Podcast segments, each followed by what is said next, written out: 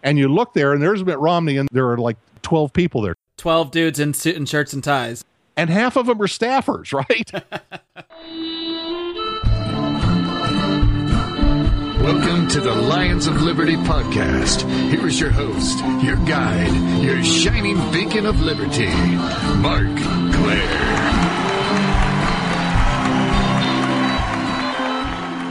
Hello, hello, hello, liberty lovers, liberty fans, heck, liberty haters. I'm just glad you're here listening to this Lions of Liberty podcast and this episode, which is number one hundred six. Now, before we get into the show today, I would be remiss to not tell you about this amazing concept of health sharing and the package that our sponsors from Health Excellence Select have put together. If you have been frustrated with your health insurance, as I once was myself, head on over to lionsofliberty.com slash health for more information. My guest today is a New York Times best-selling author and a longtime radio personality. He is currently working on a documentary about the presidential run of a guy you may have heard of named Ron Paul. Charles Goyette, welcome to the Lions of Liberty podcast. I'm pleased to have you here. Mark, it's great to be on your program and great to talk with you.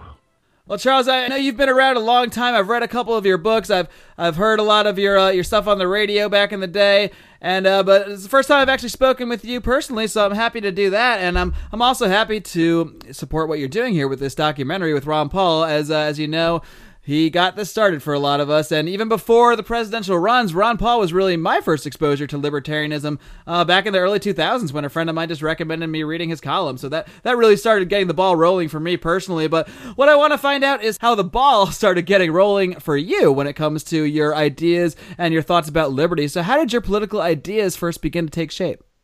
You know, even as a youngster, Mark, I had, I guess, a freedom bias, a liberty bias. I thought, you know, things like uh, the communist suppression of uh, much of the world was an outrage. The Berlin Wall was an offense, an indignity, an offense against uh, all human beings, I felt. But there wasn't really much of a, a libertarian movement back, uh, back in those days of the Cold War. In fact, uh, I think modern libertarians today might even be surprised, you know, how... how much a libertarian, a great libertarian like Hayek, leaked on some of the issues, because we were so we were so far back. The conversation about libertarianism had had, had been so retarded. But uh, what what the inquisitive, I believe, soon found during the Cold War, and I was something of a Cold War warrior at the time, in uh, for example, in high school years and so on, what you soon discovered if you were willing to turn over a few rocks during the Cold War was that we were squandering the fabulous and growing wealth of the uh, the American people out of the left-hand pocket on this military behemoth, presumably to uh, to offset, presumably countered at the Soviet Union, but out of the out of the right-hand pocket at the same time, we were massively subsidizing the Soviet Union. I mean, it, the closer you look, the uglier this stuff got. Meanwhile, we had a foreign policy that was holding the American people, a defense policy that was holding us, the American people, the civilians, ransom in a way to, uh, you know, some sort of a, a nuclear nightmare. And it was awfully peculiar that the federal government conceived in the idea or the uh, representation that it was there to do something on behalf of the American people.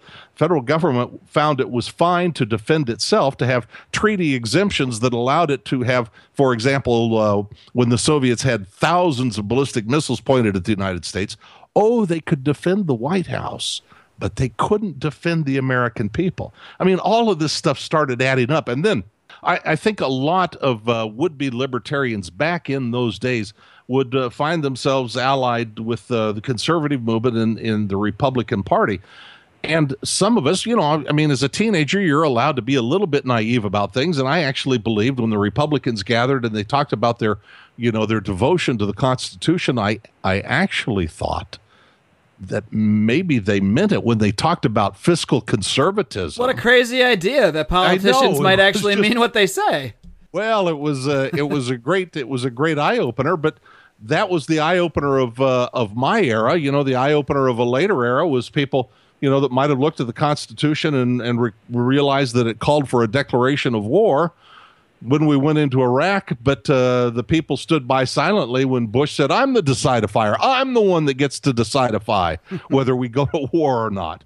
So, you know, every every era, every news cycle, uh, every major policy uh, issue, you know, uh, should peel the scales away from the eyes of the benighted who don't really realize what a reprehensible institution the state can be.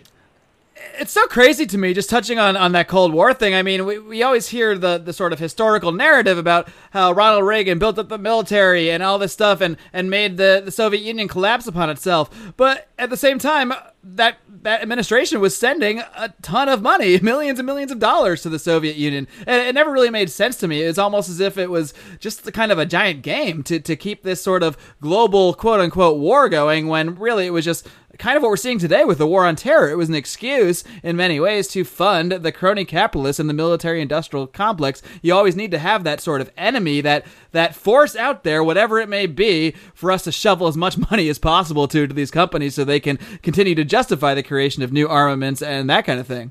Bingo. I mean, it was a massive transfer of wealth from the American people into uh, the, the pockets of cronies, and the misrepresentations that the C I A was making about the might of uh, the Soviet Union, for example. There's no question that they uh, they were bristling with uh, with weaponry. But the truth is that, you know, that, I mean, we realize now, those of us that are students of Austrian economics, for example, realize that they had no way, they had no price structure.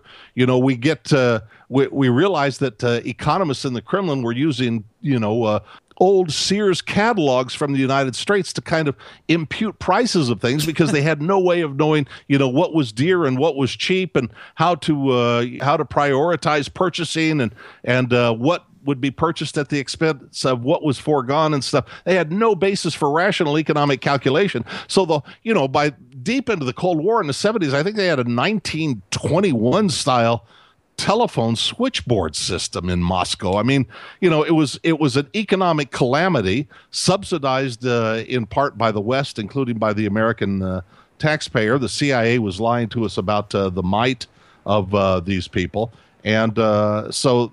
You know, we we certainly need some Cold War revisionism. For sure. And one guy who was uh, you know, not afraid to be a revisionist uh, in many ways, not even not just on foreign policy in the past, but on the, the current foreign policy of the time. And that was our man, Ron Paul, a guy who inspired so many of us to not just necessarily re-examine our philosophy, although he certainly did that, but uh, in, a, in a deeper way. I think he gave a lot of people the, the sort of the bravery to speak out. Here's this guy on national television saying all these crazy things that really aren't crazy to people that believe in this stuff, that believe in individual liberty, that believe in individual rights. And, and here he is on the national stage. Whereas, you know, before Before Ron Paul, before I saw that, I always thought that being a libertarian meant just sort of uh, having these thoughts to myself, sort of being annoyed by the government, and uh, just kind of like hanging out on my own and not really doing much else with it. It was only when Ron Paul came about that I started to go, oh, wait, this is a real thing that other people believe in, and I can actually do what he's doing. Maybe not on the same stage. I won't. I don't picture myself on a, a Republican presidential stage anytime soon, but there are ways that each of us can all speak out, and that's certainly something you've been doing for a long time. Uh, and before we get into this documentary that you're doing on Ron Paul, I'm kind of curious how you got a little bit more about your career, radio career. So how did you take your sort of political beliefs, and how are you able to translate that into a very successful career in radio? You know, I, had a, I have a very, very strange past because, uh, you know, for example, uh, during the Clinton years, the conservative, uh, you know, radio stations were very happy to have me. You know, we uh, we libertarians sometimes make common cause with uh, different factions, different interests, and different persuasions on uh, on uh, different points. So, and and yet during the Bush years, all of a sudden I became persona non grata when uh, Bush took us into his elective war.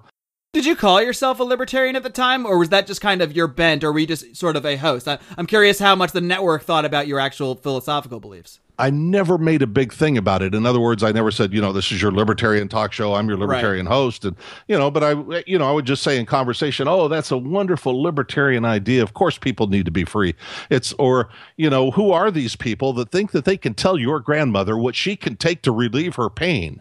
You know, isn't this the land of the free, the home of the brave? What are we doing as Americans, as libertarians, letting uh, sheriffs someplace or federal bureaucrats tell your grandmother what she can do? So I, I would bring it up conversationally, but I, I certainly, and I, I've never had any real allegiance to uh, any political party structure, even the Libertarian Party structure. So I just would refer to it in a philosophical term. I thought maybe I would uh, win my way into the hearts of the listeners who would examine the ideas as they came up one by one without uh, believing that they had been compartmentalized into something that perhaps somebody had told them along the way was, you know, these are anarchists and very dangerous people. Let's fast forward a little bit towards, I guess, the end of your Clear Channel career. As you mentioned, uh, as George Bush came into office, you were no longer the uh, maybe the ally of conservatives that they might have thought you were when you were criticizing Clinton. It's the thing we find as libertarians, where some people like us when we're criticizing the one side, and then they're they're perplexed when suddenly we've, in their minds, maybe change sides, when really we never changed sides. We were just always consistently criticizing everyone who was anti-freedom. Uh, but, that's exactly right. Yeah, I mean, we've been the same the whole time. Uh, but but how did this actually go down, where you found yourself, uh, I guess, being asked to leave the network? I'm not sure if you would call, if it became a resignation or if they outright fired you, but you did uh, end up having to step down from your role as a host on Clear Channel, basically due to your, your views on the Iraq War. So why don't you kind of break down how that all played out? Yeah, and, and uh, the risk of boring you, I'll give you one or two details that I suppose, you know, to somebody like me that was actually intimately involved in the situation, I found uh, I found really interesting. I remember when I signed a contract with Clear Channel, I didn't want to sign one to begin with. I just, you know, kind of had a market approach. As long as you guys treat me well and as long as you're happy with me, you know, we'll just be fine going forward. But oh no, they had to get me on a contract. They this, that, the other, and uh, and so my boss, with whom I was very friendly, Um, you know, was was under tremendous pressure from their senior management and the national talk wing of the uh, the organization to get me on a contract. Get get me on. A, you know, we I'd been with them for a while. It was a known factor in the uh, in the marketplace, but I'd been with them for a while, and they, you know, the ratings had been just uh, smashing, and they were desperate. Management was desperate to get me on a contract. So finally I said, okay, we'll get a contract. And we went through two or three revisions, you know, well, let's change this, let's, let's change that. This is just a peculiarity to me. I mean, it's probably not interesting to a lot of people, but I thought at the last minute, one of my friends, wonderful talk show host, had a contract that because of his family life, he had a contract that, you know, I'll do virtually any anything, you know, during the course of this three-year or five-year contract, except I do not want to do mornings, so I won't do a radio show that you know, that uh, starts before eight o'clock a m It's just a provision so that he didn't have to be up at three thirty, right? It just didn't fit with his life and getting his kids off to school.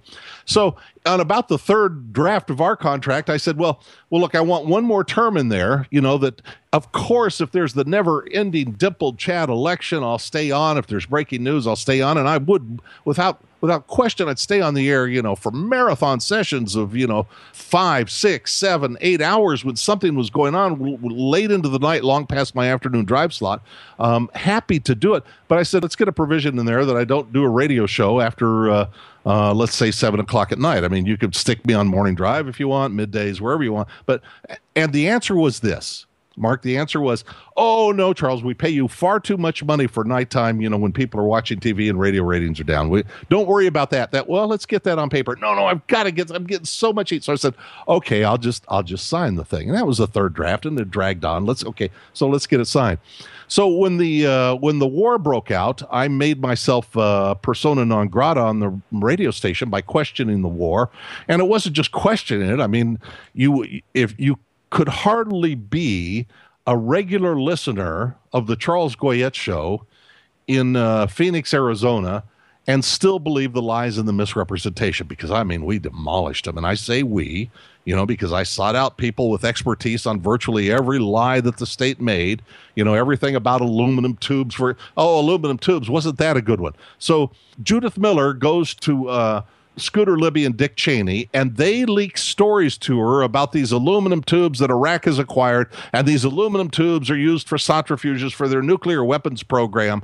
And so she publishes the story, and it's on the front page of the New York Times on a Sunday morning. And then Dick Cheney shows up in the presence of the lapdog press. He shows up on Meet the Press that same Sunday morning, and he says, yeah, aluminum tubes, weapons, mushroom cloud, we're all going to die because... the be- Scary words. I'm just going to say scary words. And he says, but don't take it from me. Here it is, and he holds up the paper. Here it is on the front page of the New York Times, the self-same story that they had leaked. Unreal. To their uh, their operative Judith Miller. On the, so, I mean, it just, you know, it was all balderdash, and it was so easy to explode. And, you know, people, all the representations about, oh, the, you know, the, the weapons inspectors couldn't find anything because it's hidden in the basement at some, you know, Iraqi nuclear scientist's house. You know, these industrial weapon programs are huge industrial undertakings, you know, requiring precision equipment purchased from here and abroad. And, it, you know, it's just so, none of it, I mean, it was so easy to explode the line and to blow up the myths and so on. And uh, I did that on a regular basis. And of course, this uh, soon had, you know, this was an era of chest thumping, flag waving, you know, we support the troops, brass bands, and so on and so forth. You know, we always bring out the brass bands and we chest thump and we turn out for the parades and the martial celebrations and the flyovers when we send the boys off to fight. But when they come home broken and beaten and battered, then uh, we we kind of forget them. So we were sending them off. So it was all a very glorious time for the state lovers. And uh, it was an inglorious time for me. And even my colleagues started calling me things like, you know, he's obviously a terrorist lover, you know. And I, I mean, it just, it was. They might have even called was, you a liberal. Well, yeah, you know, but, the, but I mean, it was a very hard place to be because I was sandwiched in. Uh, my lead-in show was Rush Limbaugh. And the show on the other side of me was Sean Hannity. So you had these, you know, these these uh, megaphone warmongers on both sides, and I'm stuck right in the middle. It wasn't bound to uh, to end very well, but, you know, management uh, had liked me. They had wonderful plans for me. They treated me absolutely great until this, and they started, you know, making uh, demands that I change my tune. And, of course, you know, I, I mean... I don't know what self-respecting person would do that. There's nothing great about me, but well, they suggest you know, that you, you just suddenly change your stance. Yeah, I mean, what, what? Hey, this war looks pretty good to me now. Right, right. You know, you know what, so, guys? I thought it. I thought it through over the weekend, and yeah, let's go. Let's do this thing. And uh, failing that, I could at least shut up. I don't know how you could be a talk show host and during the uh, the biggest story of uh, two thousand two and two thousand three and simply not mention it. You know, that was untenable, but it was even, it was even worse because, you know, all the other guys were having a good time uh, pummeling me. And I, you know, I've actually, I've actually a long time ago been a radio station owner, had a wonderful career as a, uh, a radio programmer. And of course what any, you know, self-respecting radio programmer would probably have done during that era was, was said to their audience and pro produce promotions and the other talk shows, you know, Charles Goyette's really off the reservation. He, he doesn't get it about this Iraq war. Why don't you listen to him this afternoon and afternoon drive and figure out, you know, what he's missing about this. Oh, it could have been a bonanza for him. But instead, they chose to, you know, they chose to shred me. And and so to make a, a, a much too long story shorter, Mark, uh, um, basically, they had just renewed my contract. They had just renewed it at their option, not mine. And they had just paid me a ratings bonus when uh, suddenly it was, you know, well, if you're not going to shut up, we're going to move you to nights. Now, let me harken back to the beginning of our story when I said, you know, let's do this contract says, you know, uh, um, you know, while I'll be a company person and helping when it's needed, you know, uh, no regular talk show after about seven o'clock at night because I had kids at school and stuff like that. And and, and when, so when I brought that up, it was like, Charles, I don't know what you're talking about. That doesn't ring a bell at all. Right. So they stuck they stuck me away at night.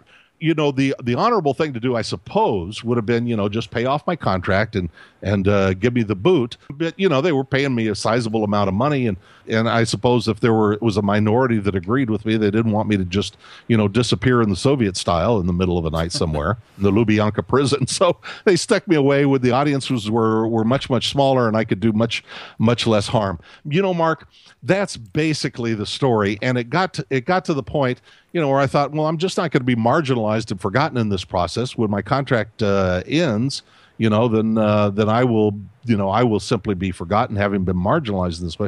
So as my colleagues, you know, kept blasting me as being, you know, some obvious, well, his name's French, obviously, he's anti-American and stuff. He's a, he's an appeaser, he's a cheese-eating surrender monkey and stuff. So at some point I said, okay, I've had enough of this. And I wrote an article for the American Conservative called How to Lose Your Job in Talk Radio. And I laid most of it, not all of it, but I laid most of it pretty bare. I told somebody the story the other day that I hadn't thought of in a long time, but one of the uh, national executives, this was the big, this was a big talk radio executive. Every major talk show host in America would know this guy's name. Guy calls me during this period when things are getting ugly and he's trying to, you know, he's trying to, you know, Charles, maybe you could, you know, Maybe you could position it differently. Maybe, you know, and uh, he said in the course of our conversation, he, he said, you know, the truth is, Charles, that I actually agree with you about the war. And I thought, oh, that was really good to hear, because I had colleagues and friends in in the, the, the industry, in the hallway of this complex, this big broadcasting complex of a bunch of radio stations, you know, that w- they would see me coming and they kind of duck out of the way so they didn't get tainted by being in my company. It was that. It was, it was a very ugly period. Death threats from my kids. I had a, a file of death threats from the chest thumpers and, you know, the warmongers and stuff. It was a very ugly period. But anyway, so this executive, you know, he leaks to me just in conversation unintentionally that he basically agreed with me. He called me at home late that same night and he said, Charles, whatever you do, I was, I told you that in confidence, please don't tell anybody that I agree with you about the war. You know, but everybody was cowed. I mean, we had, we had widespread fear that you would be Dixie chicked. You know, if uh, if you know, if you said your piece, if you questioned the administration, and isn't this the age-old way? You know, your patriotism uh, is on the line. If you don't think that the war against non-existent uh, W M Ds that will further polarize and destabilize a very dangerous part of the world, as we are so clearly finding out these days, and bankrupting the American people along the way, if you don't believe that that is a a good policy, then you must be an America hater who hates America first. And that was the tenor of the time. So, um, so in, in my case, I'm sorry, Mark, for going on so long. No, please. This is exactly the kind of stuff I'm interested in hearing about, because you could have easily just gone along to get along. You could have looked at that contract and said, you know what, these guys are giving me a good sum of money here. I'm just gonna, I'm just gonna do what they want. You know, I don't need to be talking about this Iraq war stuff. I mean, it's it's probably gonna happen anyway. You easily could have done the, the easy thing and, and done that, but you you kind of stuck your foot in the ground and said, no, no, no, this is wrong, and I and I'm gonna I'm gonna say what's right. Well, I was anyway, I was damaged goods, and uh, the other leading talk station that wasn't owned by Clear Channel had been, you know, kind of dangling bait in front of me until the war thing came around, and, you know, I was under contract, but it said we could have a conversation down the road. But in any event, once my contract finally expired and they cut me loose, I thought, well, you know, I'm not going to go away with my tail tucked between my legs. I'm, I'm not going to disappear.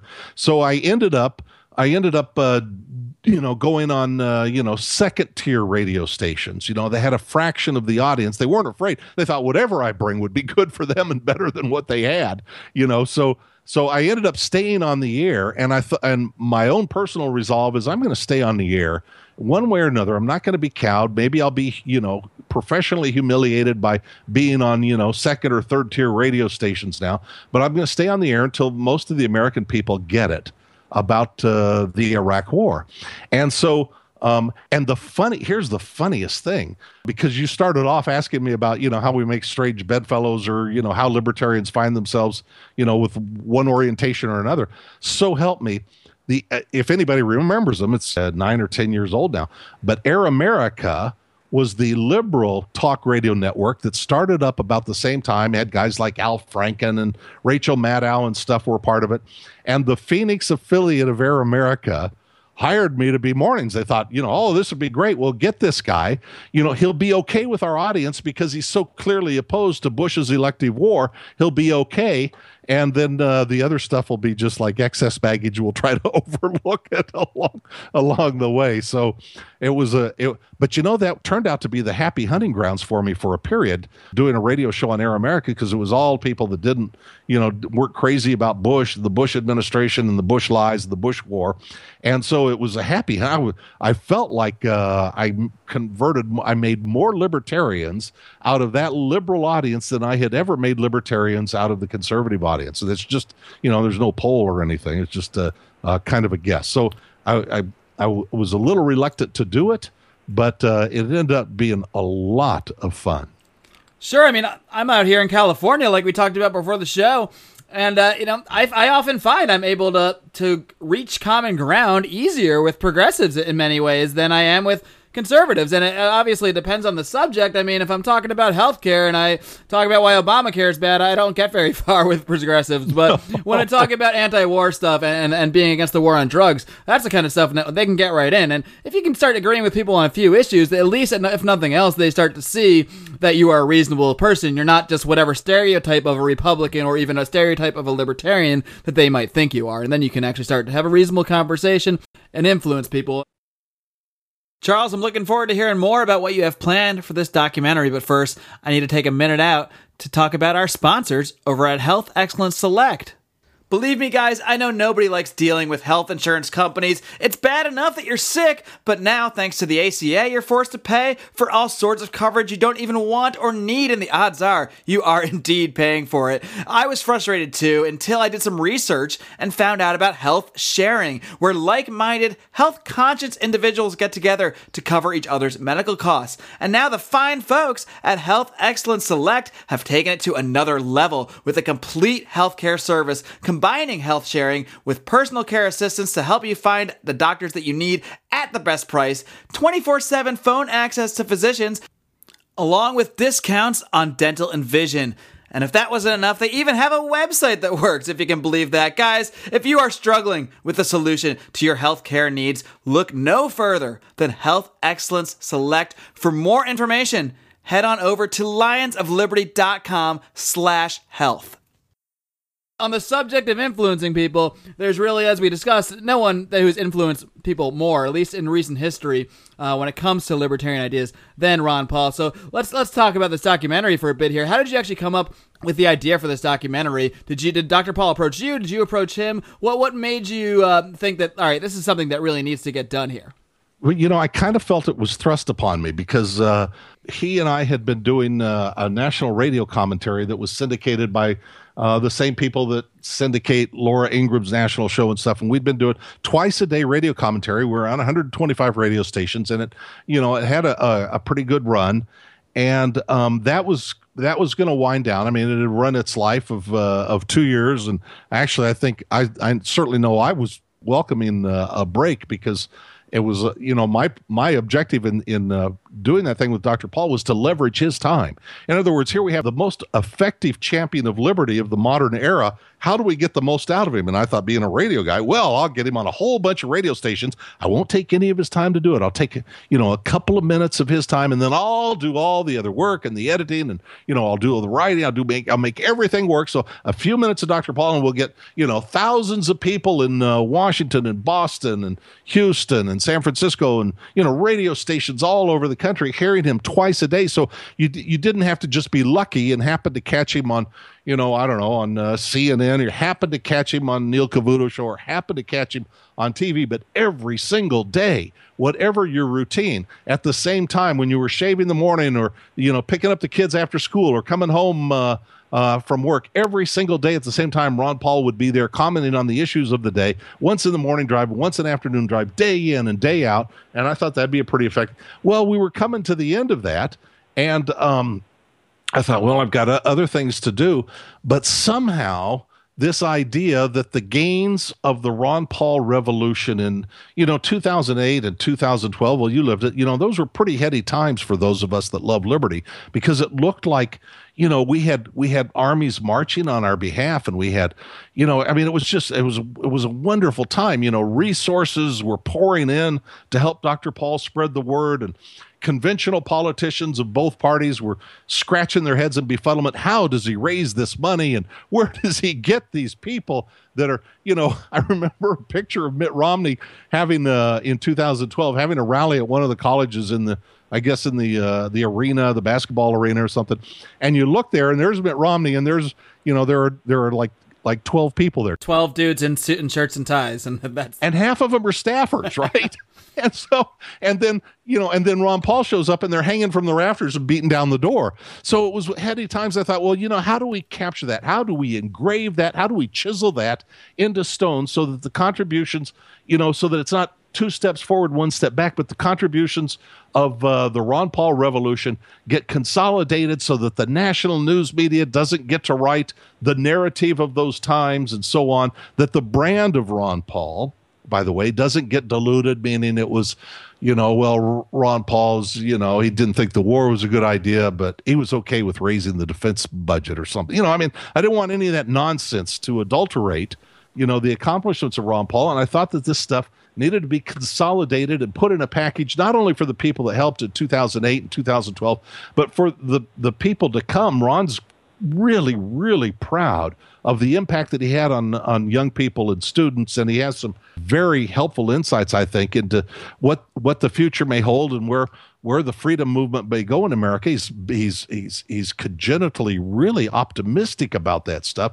And I thought, you know, that needs to be, that needs to be threaded through the story. So people that were involved in it will see where it went, but, but, but even furthermore, so that, that, uh, you know, political science professors in junior colleges, you know, six or seven years down the road can show a video to their classes to show what this thing was all about that really changed the national conversation in America. So I thought all that needed to be done. And I, you know, I, it, it, it really wasn't something that I said, oh boy, I can't wait to make a documentary and spend a year of my life on this. And, but it was like, you know, Charles, my voice says to me, this thing really does need to be done. And you don't want to let somebody, you know, you don't want you don't want some conservative organization with deep pockets do it, and they'll say, you know, Ron was really good as a fiscal conservative, but he was out of his gourd about, uh, you know, the war. He didn't understand terrorism, or Dinesh D'Souza presents the Ron Paul story or something. Yeah, I know. No offense to him, oh, but it would God. have been a different movie, I'm sure. Oh, uh, yeah, that's exactly what I didn't want to happen, and so I talked to Ron about it and said, I, you know, I think I need to do this, and he said, well, I've been approached a lot of times to do something like this, and I have uh, I have uh, n never agreed to do so. But if you're going to do it, I'll you know I'll give you all the time necessary and uh, make myself available to it, and so on. And and uh, he has, and so that's kind of where we are. So, Mark, here's what I decided to do. I mean, I decided to kind of throw it into the marketplace. You know, I I worked on uh, some of those money bombs in the Ron Paul revolution. You know, I hosted, doing exactly what you're doing right now. You know, I hosted some of the online shows when people would, you know, go go to the website and see how much they raised, and they see their name flash by on the screen when they made their contribution. And we kept conversation. You know, we talked with people, the supporters of Ron and Ron and stuff. And uh, I I played a role in uh, in. I certainly wasn't an organizer, but I, when I was called on to help, I said, yeah, I'm glad to help. So with that model, I thought, okay, let's test the marketplace. If uh, there's a market for a Ron Paul documentary, I'm gonna, you know, I'm gonna crowdfund it the same way that uh, we did the money bombs. I'm gonna, you know, say if the if the Ron Paul supporters, you know, are, are willing to fund this thing, you know, make donations and, and so on, then uh, then the thing will be done. But I'm not gonna go the traditional route, and I'm not going to partner with a media corporation, and I'm not going to, you know, go to a, a, a network, or a, I'm not going to go to any of those people. And then, you know, I mean, as you can imagine, I have a, you know, a pretty clear idea about, you know, what it's like, some of these big corporations and how they try to control the storyline. So I, I simply didn't want to do that. So that's where we are. I have a Kickstarter campaign to fund the Ron Paul revolution. I'm leveraging the money. I'm going to make, you know, as a true fiscal conservative, I'm going to make the most of it that I possibly can. I've got to, you know, good people making kind of equity contributions of, uh, of uh, equipment and, you know, editing facilities and much, much more to it. And so my cash needs are, in the scope of things, to make a theatrical quality feature-length documentary. In the scope of things, my my actual cash needs are, are really quite moderate. I'm looking to raise two hundred eighty-five thousand dollars. And uh, so we launched it a week ago, I guess a week ago today. And uh, we're going to run for thirty days and see see where we come out. Sure. And by, by the time this airs, it will be, I think you'll have two full weeks left in the Kickstarter campaign. So, I mean, it's great. It's being produced by Charles Goyette, who, if you've listened to this interview, if you've ever listened to him in the past, you know is legitimate, a legitimate libertarian, a guy who really does believe in this philosophy, and he's not going to present anything but a true and a principled vision of what Ron Paul did accomplish. And is, is this primarily going to focus then on, um, on his two presidential runs, or just on the first one, or what, what's the main focus going to be? Yeah, in truth, I, you know, a lot of the material will have to come out of the two presidential runs, but I, I'm glad you asked me that, because I want to be clear that this isn't a biography. I got on one of the local T V stations to say, oh, this local, you know, local man, Charles Goyette's making a biographical film about Ron. No, I'm not. It's not about, you know, where, where, uh, you know, where he went to school and where he grew up. And, you know, his wife is a wonderful person, but it's not about where he met his wife. This is about his battle with the Empire of Lies. That's not just the working title. That is the real title of the documentary. So it's not a biography. It's uh, it's about a battle with the uh, the state in its most cruel manifestations. You know, the economic lies of the state, and the you know the war lies of the state, and the national surveillance state lies of the state. And so it's a and it's told Uh, from the perspective, really, in a sense, you could say I'm using Ron Paul's experience in the campaigns and the, the ideas that he championed uh, as the, the multiple pivot points from which to tell different parts of uh, of the story. So it's really, you know, he's it, it he'll go down in history for having coined that phrase in one of his recent books, that truth is treason in the Empire of Lies. So this is a documentary about the Empire of Lies, told because of Ron Paul's great uh, service championing uh, freedom and challenging the empire. Well, Charles, I certainly look forward to this documentary. I know that it's going to get funded because we got a great grassroots, but why don't you just take a second to let everyone know where they can find the Kickstarter specifically here. And we'll, of course, link to this in the show notes for this episode, which will be at lions of liberty dot com slash one oh six. So head over there to find out all the notes you need to find this Kickstarter. But why don't you give everyone the quick roundup of where they can find the Kickstarter, where they can find Charles Goyette's work, and how they can get in touch with you. Yes, thank you. The easiest way is to go to Kickstarter. If you're familiar with it, go to Kickstarter and just put in uh, Ron Paul or Empire of Lies. You could do a Google search, Empire of Lies Kickstarter. You can go to my webpage, charles goyette dot com, G O Y E T T E. Empire of Lies is the title of uh, the documentary. It is a Kickstarter campaign to raise money. We have a lot of great uh, rewards and gifts. You know, a lot of people in this movement have uh, joined in. They're contributing, you know, autographed copies of uh, of their books to people who make donations. You know, people like Tom Woods and Lou Rockwell, David Stockman, and many others have uh, provided autographed copies of their books. Uh, we have some other fun gifts, coffee, cups that, you know, with our our we have. I think a pretty impressive looking uh, uh, poster for the Empire of Lies. We have coffee cups and T-shirts with our artwork on it. Empire of Lies. We have, uh, uh, oh, Doctor Paul has agreed to a private dinner with our biggest uh, donors. Uh, so if you go to a Kickstarter, Empire of Lies, you'll see the the thank yous. They're simply thank you gifts. They're, some of it's, you know, just like bling that, you know, we want to say, you know, we want to say thank you for whatever size donation you're able to make to help us in this effort. But the real reward, of course, is something much bigger. And that is, you know, to move the conversation uh, and not just the conversation, but to move the entire culture in which we live to one of greater and greater freedom. That means greater and greater prosperity, greater and greater opportunity, greater and greater peace. And thanks to people like you and thanks to people like Doctor Ron Paul, we have the ability to do that now. We have the ability to spread this information out there. We have, we have podcasts like this where we can get the word to so many people. And I think your documentary, especially knowing that you're going to produce it in such a professional, slick manner, that uh, I think it really has a chance to open up even more eyes than, than Doctor Paul did in his, in his sort of his live run, I guess. So, Charles, thank you so much for joining me today. I'm so happy that this documentary is getting produced. The second I saw the promo for it, I got excited and contacted you right away to, to be on the show to discuss it. So please do consider contributing to this Kickstarter if you want to see this documentary. If you're if you're someone who's listening to this show, I imagine you're someone who probably wants to see this documentary as well. So please head over to uh, the Kickstarter and check that out. Charles, wish you the best of luck, and we'll keep everybody updated on, on the progress. Mark, thank you so much for your help, and thank you for being a great champion of liberty. Do my best, Charles. Thanks a lot, man. Take care. Thank you, sir. All right. I don't know about you guys, but I'm excited to see Empire of Lies, this documentary. It really was a magical time for, for libertarians or people libertarian leaning, or many people that didn't even realize that they were libertarians or had those ideas until they saw Ron Paul on that stage, challenging guys like Rudy Giuliani, challenging guys like John McCain, challenging all the representatives of the Empire of Lies. And, and look, I don't agree with Ron Paul and everything. I think the more I delve into philosophy, the more I criticize the positions of just about everyone out there. And, and there are certainly areas where I don't agree with Ron Paul completely and wholly, just like there are areas I don't agree with just about anyone I've ever spoken with on this show. There's always differences we have with people. But I mean, the most important thing is really getting people politically engaged and getting them at least down that right path. Down the path to reasoned thinking, down the path to looking deeper than just the platitudes of politicians, down the path of individual liberty. And that's what we promote here on this show twice a week, every Monday and Thursday. You can find us at lions of liberty dot com. You can find us on iTunes, Stitcher. Have I promoted our social media lately? I don't even know. facebook dot com slash lions of liberty. Find us over on the old Twitter at Lions of Liberty. You can join our Facebook group, the Facebook Forum, our Lions of Liberty Facebook Forum. We'll link to that again in the show notes, lions of liberty dot com slash one oh six. And But that's what Ron Paul did, really, in, during his presidential runs in two thousand eight and two thousand twelve. He inspired people. He inspired people by being different, by not just saying the same slogans we hear. America, America's great, woo. The war on drugs, the war on terror, the same old crap we hear from all these politicians' mouths. And here's this guy, this seventy-something-year-old man up on stage saying the craziest stuff, but it's not crazy stuff. It only sounds crazy